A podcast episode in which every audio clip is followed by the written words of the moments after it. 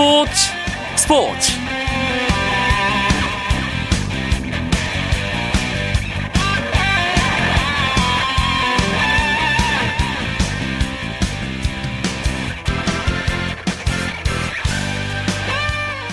안녕하십니까 스포츠 스포츠 아나운서 이광용입니다. 한 달 전 10년 만에 국내에서 스피드스케이팅 월드컵이 개최된 데 이어 내일부터는 2014-2015 쇼트트랙 월드컵 4차 대회가 서울 목동 아이스링크에서 펼쳐집니다. 이번 대회에는 25개 나라 150여 명의 정상급 선수들이 출전해 10개의 금메달을 놓고 다투게 되는데요.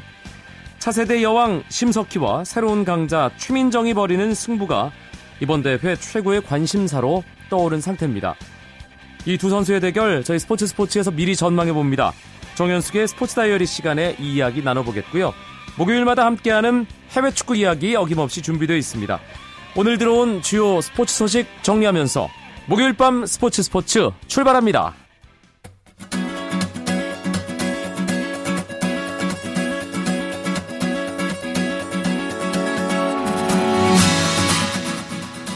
프로농구에서 서울 삼성이 창원 LG를 83대 73으로 꺾고 2연승에 성공했습니다. 삼성은 시즌 전적 7승 21패가 됐지만 여전히 리그 최하위를 벗어나지는 못했습니다. 2연패에 빠진 창원 LG는 10승 17패 8위에 머물렀습니다. 삼성은 라이온스가 33득점에 13개의 리바운드로 더블 더블을 기록하며 팀 승리의 1등 공신이 됐고요. 김준일도 20득점으로 힘을 보탰습니다.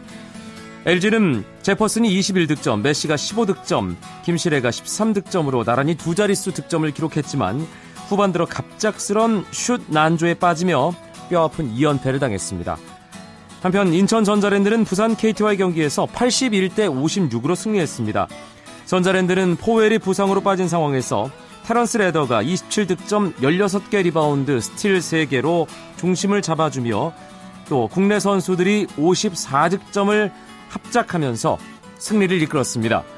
여자 프로농구에서는 하나 외환이 KB스타즈를 75대 68로 이기면서 시즌 3승에 성공했는데요. 홈에서는 첫 승리입니다. 이로써 하나 외환은 3승 11패를 기록하며 단독 5위에 올랐고 KB는 7승 7패로 4위 용인 삼성의 거센 추격을 받게 됐습니다. 프로배구는 두 경기가 있었습니다. 남자부에서는 OK저축은행과 한국전력이 맞대결을 벌였는데요. OK저축은행이 35득점을 기록한 시몬의 활약 속에 세트스코어 3대1로 승리하면서 3연승, 승점 3점을 더하며 3위에서 2위로 올라섰습니다. 한편 여자부에서는 도로공사가 니콜의 44득점 맹활약을 앞세워 현대건설의 세트스코어 3대1로 승리하며 2연승을 달렸습니다. 이로써 도로공사는 최근 2연승으로 승점 6점을 추가하면서 3위 흥국생명의 승점 단 한 점 차로 바짝 다가섰습니다. 반면 단독 선두 탈원을 노리던 현대건설은 9승 4패로 여전히 2위에 머물렀습니다.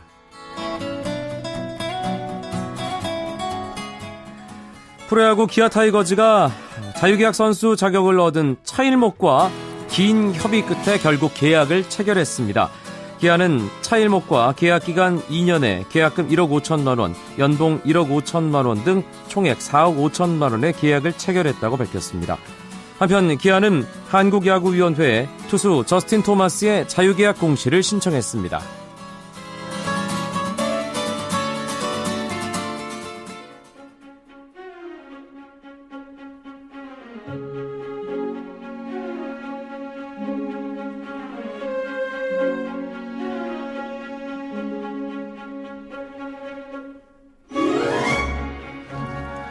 스포츠계 주요 핫 이슈들을 짚어보는 정현숙의 스포츠 다이어리 시간입니다. KBS 스포츠 취재부 정현숙 기자 연결되어 있습니다. 정 기자 안녕하세요. 네, 안녕하세요. 쇼트트랙 월드컵이 이번 주말 국내에서 열리는데요. 여자부에서 심석희와 최민정 선수가 여왕 자리를 놓고 다투게 되겠죠?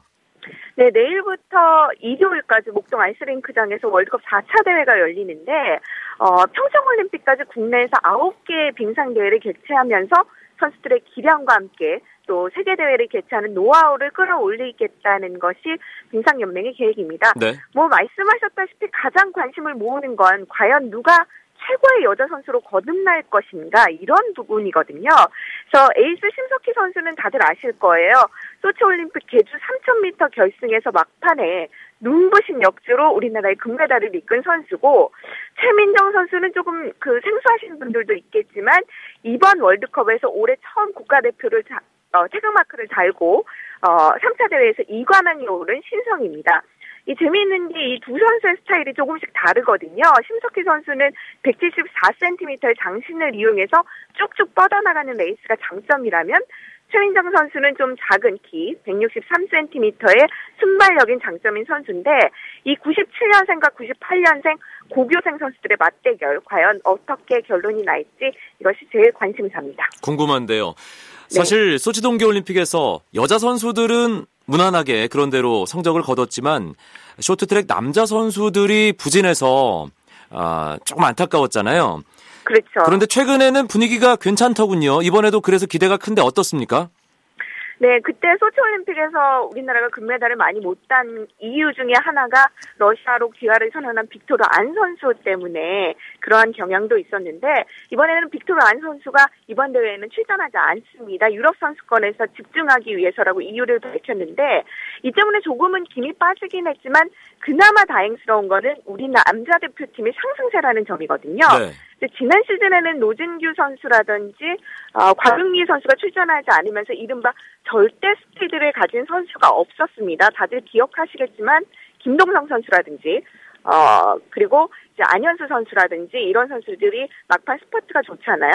그렇지만 다행스럽게 곽윤기 선수가 이번 시즌에 다시 대표팀에 합류하면서 어, 대표팀의 맏형 역할을 톡톡히 해줄 것으로 보이는데 이 곽윤기 선수는 어, 평창 올림픽에서는 반드시 이 빅토르 안 선수, 안현수 선수를 이겨서 우리 남자 대표팀이 여전히 세계 최강이라는 것을 보여주겠다. 그리고 이번 대회를 통해서 그 자신감을 찾는 계기를 만들겠다. 이런 얘기를 했습니다.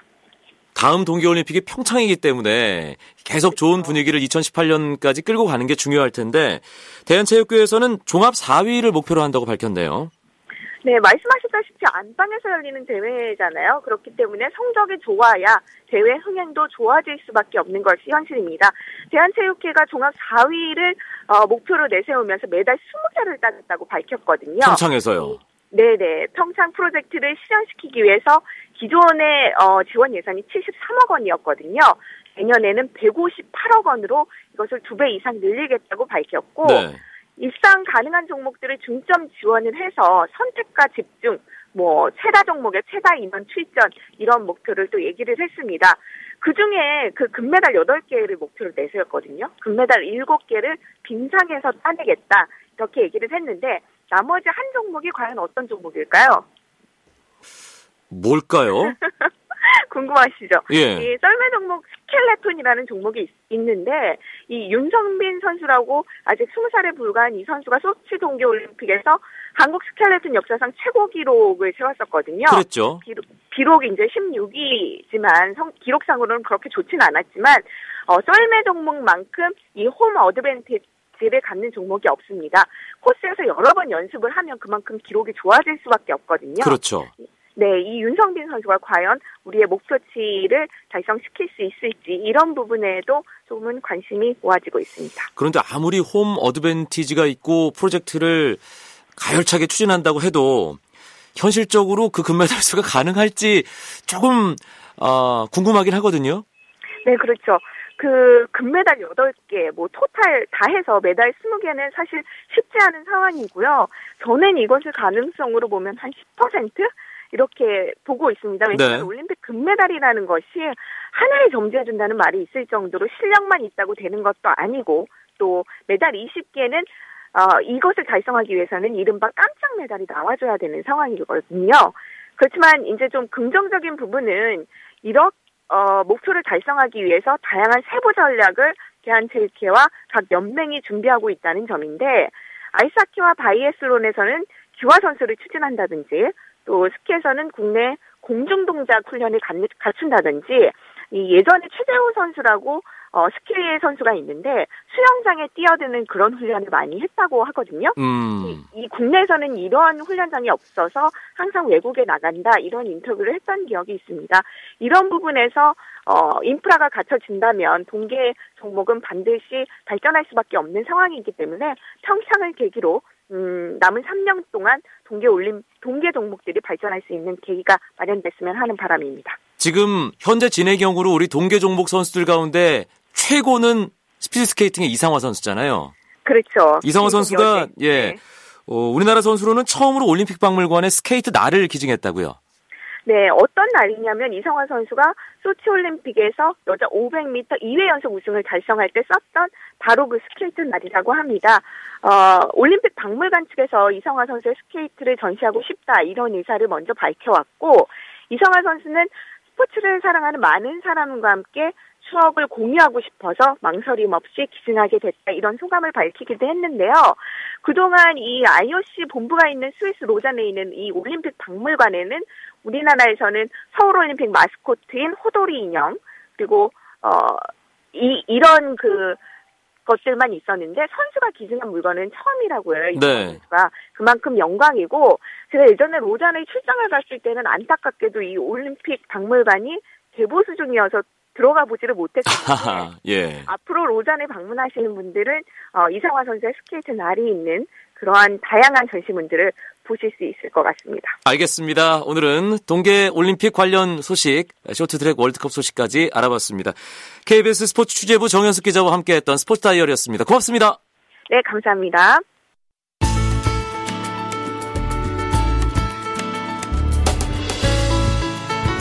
스포츠가 주는 감동과 열정, 그리고 숨어있는 눈물까지 담겠습니다. 스포츠 스포츠 이광용 아나운서와 함께합니다. 이제 목요일의 남자와 함께할 시간입니다. 해외 축구 이야기 박찬아 KBS 축구 해설위원 나왔습니다. 어서 오세요. 네, 안녕하세요. 오늘은 우리나라 유럽파 선수들에 대한 얘기를 좀 해보려고 합니다. 유럽 축구 팬들이라면 다 알고 계시겠지만 각 리그별로 우리나라 출신 선수들이 어느 어느 팀에서 뛰고 있는지 박찬하 해설위원이 쭉 정리를 좀 해주시죠. 각 리그별로요. 네, 분데스리가가 일단 가장 많죠. 네, 분데스리가 1부 리그에서 활약하는 선수가 다섯 선수가 있으니까요. 현재로서는 어, 독일의 우리 선수들이 가장 활발한 활약을 하고 있다고 볼 수가 있고요. 1부 리그의 5명뿐만 아니라 레버쿠젠 소속으로 또 2부 리그 브라운 슈바이크에 임대가 있는 류승우 선수까지 그러니까 1, 2부 무대에서 활약하는 선수가 6선수가 있는 곳이 독일이고 또 잉글랜드 무대에는 1부 리그인 프리미어 리그의 두 선수 기성용, 윤석영 선수가 있고요. 또 2부 리그인 챔피언십에 김보경, 이청용 선수 이렇게 있고 스페인 프리메라리가에는 자국 선수들은 없습니다만 또 유소년에 워낙 관심을 많이 받고 있는 선수들이 많이 나가 있습니다. 그리고 네. 이탈리아는 네. 지금 없는 상황이고요. 음, 일단 분데스리가부터 살펴보죠. 분데스리가에 현재로서는 가장 많은 선수들이 나가 있는 상황인데요. 일부 리그에 일단 레버쿠젠의 손흥민 선수, 마인츠의 박주호 구자철 선수, 도르트문트의 지동원 선수가 있고요. 어, 제가 정리를 하려니까 네, 호펜하임의 김진수 호펜하임의 선수. 김진 선수가 있고 네. 아우크스부르크의 홍정호 선수까지. 네, 그렇게 일부 리그에 다섯 선수가 있습니다. 네, 그리고 브라운슈바이크 임대가인 류승우 선수까지. 예전에는 우리나라 선수들 유럽 진출할 때 프리미어리그가 중심이었던 적이 있었잖아요. 네. 이제 분데스리가로 그 흐름이 좀 넘어갔다는 생각이 들거든요. 지금 일부 리그에 나가 있는 선수가 가장 많은 곳이 독일이니까 또 그렇게 볼 수도 있는데요. 어, 좀 바꿔서 생각을 해보면 이제 국내 시장에서 바라보는 해외 무대도 잉글랜드에 한정돼 있기보다는 다른 곳으로 눈들을 또 많이 돌리고 있는 것 같아요. 그러니까 어린 선수들 같은 경우는 스페인에 나가 있는 선수도 꽤 많고요. 또 어, 성인 선수들은 뭐 잉글랜드로 바로 가는 것도 있습니다만 독일 무대를 또 이제 바라보기도 하고 이런 것들을 봤을 때는 이제 시장 자체가 조금 많이 열리게 됐다 이렇게 보면 될 것 같습니다. 유럽의 각 리그마다 스타일이 있고 추구하는 어떤 축구가 좀 다르잖아요.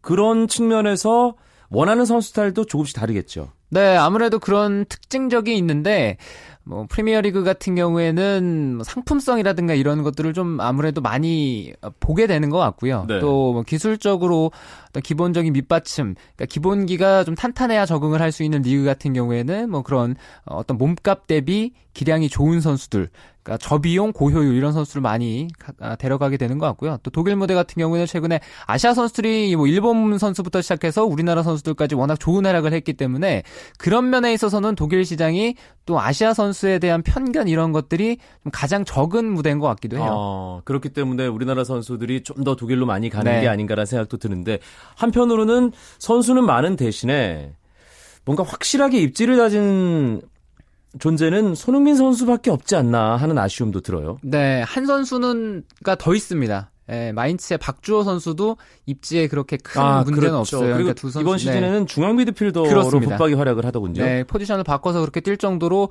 입지에는 큰 문제가 없는데 이런 것은 우리 선수들이 많이 나가 있으니까 또 그만큼 주전 경쟁을 많이 하고 있다 고 보면 될 것 같아요. 그러니까 숫자 자체가 어느 정도 되기 때문에 뭐 모든 선수들이 활약했으면 하는 바람이 있습니다만 그 가운데서는 계속 경쟁을 해야 되고 또 경기에 나섰을 때 뭔가를 보여줘야 되는 그런 부담감들은 선수들이 계속 가져야 되거든요. 그러니까 지금 다섯 선수 가운데 한 두 선수 정도만 입지가 탄탄한 편이고 나머지 세 선수는 계속해서 자리를 잡기 위해서 경쟁을 하고 있는 상황인데 조금 더 적응을 해 나가는 시간이 필요할 것 같고요. 뭐 그렇다면은 언제든지 가지고 있는 것들이 있으니까 좋은 모습을 보여줄 가능성이 크다고 봅니다. 이렇게 선수들이 많아지다 보니까 우리 선수들끼리 대결하는 모습도 종종 볼 수 있는데 오늘 새벽에 바로 그런 장면이 있었죠. 네, 분데스리가 16라운드 주중 경기가 있었습니다. 호펜하임과 레버쿠젠의 경기였는데요.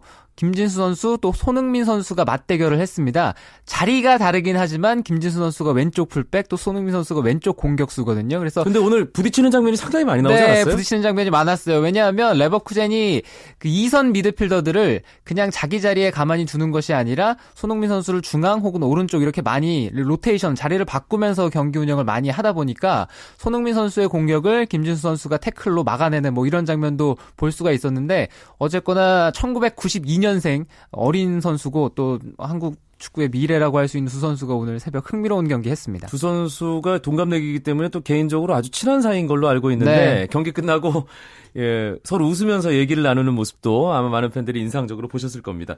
코리안 더비 이야기가 나오니까 사실 예전에도 유럽에서 뛰는 선수들끼리 만나면 화제가 되고 팬들이 뭔가 우산 장수 집신 장수의 마음으로 경기 지켜보고 했던 그런 기억이 있는데 박찬하 해설위원은 개인적으로 코리안 더비 중에서 어떤 경기가 기억에 크게 남아 있나요? 우리 선수끼리의 대결 중에서 뭐 저뿐만 아니라 많은 축구 팬들의 머리를 아주 강하게 치고 갔던 경기는 지난 2005-2006 시즌이었을 것 같아요. 맨체스터 유나이티드와 토트넘의 네, 토트넘의. 경기였는데 예. 그 경기는 경기의 어떤 상징적인 의미, 그러니까 박지성 선수와 이용표 선수가 같이 맞부딪힌다는 그것뿐만 아니라 경기 내용적으로도 사실 그 경기는 박지성 선수와 이용표 선수가 같은 포지션에서 같은 라인에서 뭐- 맞부딪히는 경기였거든요. 근데 이영표 선수의 공을 박지성 선수가 또 뺏었죠. 그리고 네. 골이 연결됐잖아요. 네, 그래서 득점이 되면서 또 그 사진 한 장이 남았으니까 손을 네. 맞잡는 그 경기가 아마 가장 각인이 되는 것 같습니다. 이영표 해설위원에게도 가끔 그 얘기를 하는데 예, 이영표 해설위원도 아주 인상적인 기억으로 그 경기 아, 또 남아 있는 것 같더라고요. 아, 선수 시절에 사실 박지성 이영표의 대결은 그 기억뿐만 아니라 다른 어, 경기들도 많은 팬들이 기억을 하고 있습니다. 하지만 그 두 선수가 또 같은 유니폼을 입고 뛰었던 시절이 있었어요. 네덜란드 네. PSV 에인트호번 시절이었는데 오늘 박지성 선수가 에인트호번과 페노르트 경기에서 네덜란드 무대 공식 은퇴식 가졌다고요. 그렇습니다. PSV 아인토번 팬들이 박지성 선수에 대한 사랑이 정말 남다른 것 같아요. 각별하다고 볼 수가 있고요. 원래 이 은퇴식은 지난달 27일 열릴 예정이었다고 해요. 하지만 구단 사정 때문에 연기가 돼서 치러졌는데 박지성 선수가 2002년 한일 월드컵 끝나고 네덜란드 무대에 진출을 해서 2005년까지 있었습니다. 그러니까 그렇게 긴 시간이 아니었는데 워낙 좋은 활약을 했고요. 또 챔피언스리그에서 인상적인 모습을 보였고 그리고 2013-14 시즌 바로 지난 시즌이었죠. 돌아와서 선수 생활의 마지막을 또 네덜란드 에인트호번에서 마무리 지었기 때문에 이제 팬들이 어, 열렬히 아직도 사랑을 하는 것 같고요. 시간이 꽤 지났음에도 이렇게 어, 행사까지 이제 열어주는 걸 봐서는 역시 선수가 그 지역에서 팬들과 얼마나 소통을 잘했는지 음. 알수 있는 단면이기도 합니다. 네. 박지성 선수 덕분에 우리나라 팬들이 프리미어 리그라는 에, 잉글랜드 프로축구 리그를 제대로 알게 됐다는 생각이 들거든요. 아, 지금은 박지성 선수도 없고 이영표 선수도 없지만 아, 그 둘을 이어서 프리미어 리그에서 활약하는 기성용, 윤석영 선수가 아, 또 스완지와 QPR에서 뛰고 있잖아요. 네, 스완지 시티가 지금 승점 22점으로 9위, 퀸스파크 레인저스가 14점으로 강등권인 18위입니다. 기성용 선수의 입지는 뭐 전혀 문제가 없고요. 네, 없으면 이제 안 되는 상황이 됐고 이제는 윤석영- 좀 네. 조절을 해야 되지 않을까 그런 생각이 들 정도예요. 어, 조절을 해야 되는데 문제는 1월달에 아시안컵 차출이 되면은 퀸스파크 레인저스가 또 난리거든요. 스완지 시티가. 네, 아 스완지 시티가 죄송합니다. 윌프리드 보니도 아프리카 네이션스컵에 나가야 되기 때문에 아무튼 그것은 뭐 내년 일이고요. 퀸스 파크 레인저스는 윤석영 선수가 지난 8라운드부터 주전 자리를 꿰찼습니다. 그래서 최근에 계속 꾸준하게 경기에 나오고 있는데 뭐 팀 상황 자체는 좋지 않습니다. 음, 팀 성적에 따라서 우리나라 선수들도 프리미어리십과 챔피언십을 오가고 있는 상황인데 이청용 선수가 프리미어리그로 좀 활약 무대를 바꿨으면 하는 그런 바람은 계속 갖게 돼요. 네, 그렇죠.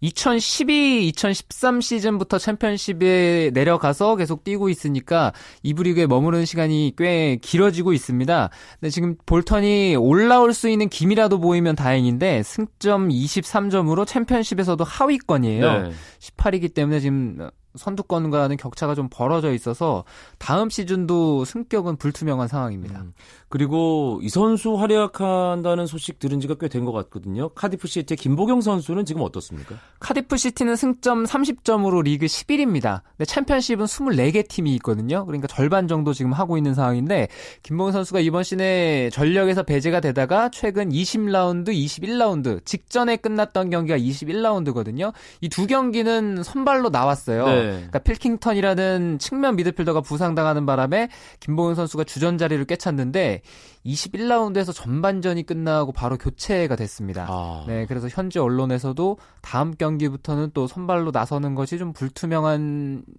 상황이 아니냐 이런 보도가 나오는 등 상황 자체가 김봉현 선수 역시 그렇게 호락호락하지는 않습니다. 그렇군요. 이번 주말 우리나라 선수들 경기 일정 끝으로 짚어주시죠. 네, 토요일 새벽부터 시작됩니다. 토요일 새벽 4시 30분에 마인츠와 바이에른 뮌헨 간의 경기가 있고요. 토요일 밤 11시 30분에는 레버쿠젠과 프랑크푸르트, 아우크스부르크와 묀헨글라트바흐의 경기가 있고요. 일요일 저녁 11시 30분에는 헤르타 베를린과 호펜하임, 그리고 일요일 0시에는 헐시티와 스완지시티의 경기가 있습니다. 네, 우리나라 선수들이 활약하고 있는 분데스리가 또 잉글랜드 프리미어리그 경기들 이번 주말 일정 안내해드렸습니다. 박찬아 KBS 축구 해설위원과 함께한 해외 축구 이야기 오늘 여기까지입니다. 고맙습니다. 감사합니다.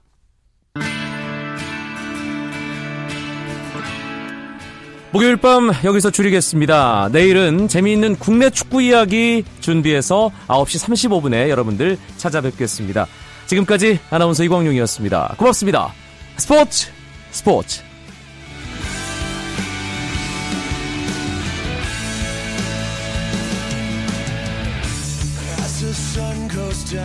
front of me, reminds me where